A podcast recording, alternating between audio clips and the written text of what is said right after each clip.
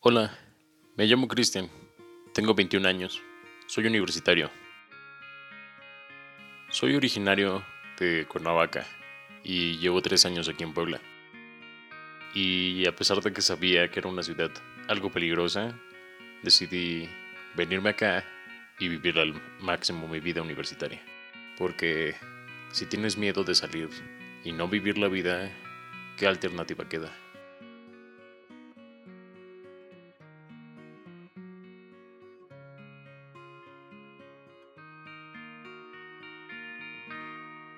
Hasta ahora, la universidad ha sido la mejor época de mi vida. Es una experiencia que nadie se debe perder. Es divertido, es estresante, eh, asusta, da mucha alegría. Es una combinación de emociones que todos deberíamos pasar. Además de que uno pasa por la universidad en la época perfecta. Cuando se es joven y uno es muy soñador una de las ventajas y también desventaja más grande que tiene ser joven y universitario es que tenemos ganas de comernos el mundo y durante ese tiempo nos creemos indestructibles y creemos que lo podemos hacer todo, que nosotros vamos a cambiar el mundo, que aún hay esperanza para este México que todos amamos.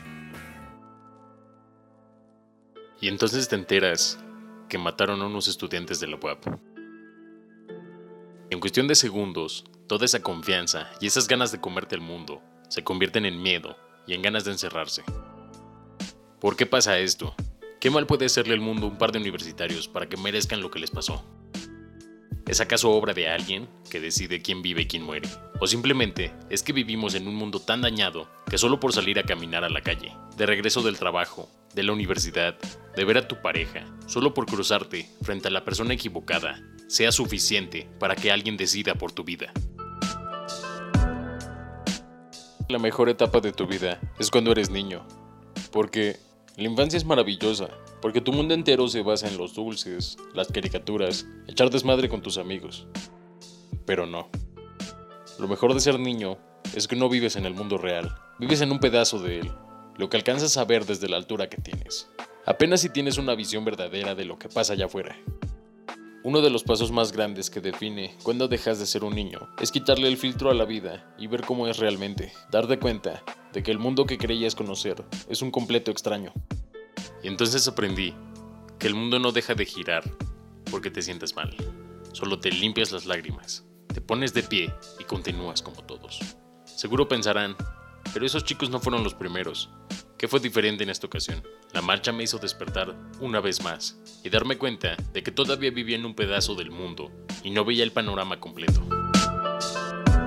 Llegar a Puebla trajo para mí muchas cosas nuevas. Aprender a moverme solo, perderles el miedo a los autos, valerme por mí mismo, aprender a identificar en qué se puede confiar y en quién no, aprender a aceptar que en el mundo existe maldad y que en México muere gente casi a diario. Pero ¿por qué no tenía miedo entonces? Es porque siempre que escuchaba un suceso, era algo que le había pasado al conocido de un conocido. Esas historias que a lo mejor son ciertas, pero como no están cerca, decido no pensarlas, o incluso no creerlas. Esa fue la pauta que marcó el que mucho tiempo viviera sin miedo. Pero ese día, por un momento, el miedo volvió. Es curioso, porque un suceso que mostraba tanta empatía y solidaridad me hizo sentir miedo me di cuenta de cuán cerca estaban realmente. Esas personas de las que se escucha. Sentir que estaban a la vuelta de la esquina.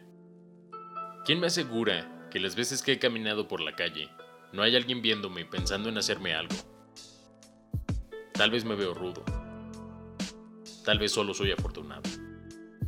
Pero este suceso me hizo preguntarme, ¿y si el siguiente soy yo? ¿Y entonces qué? ¿Te resignas a que hay cosas que no podemos cambiar?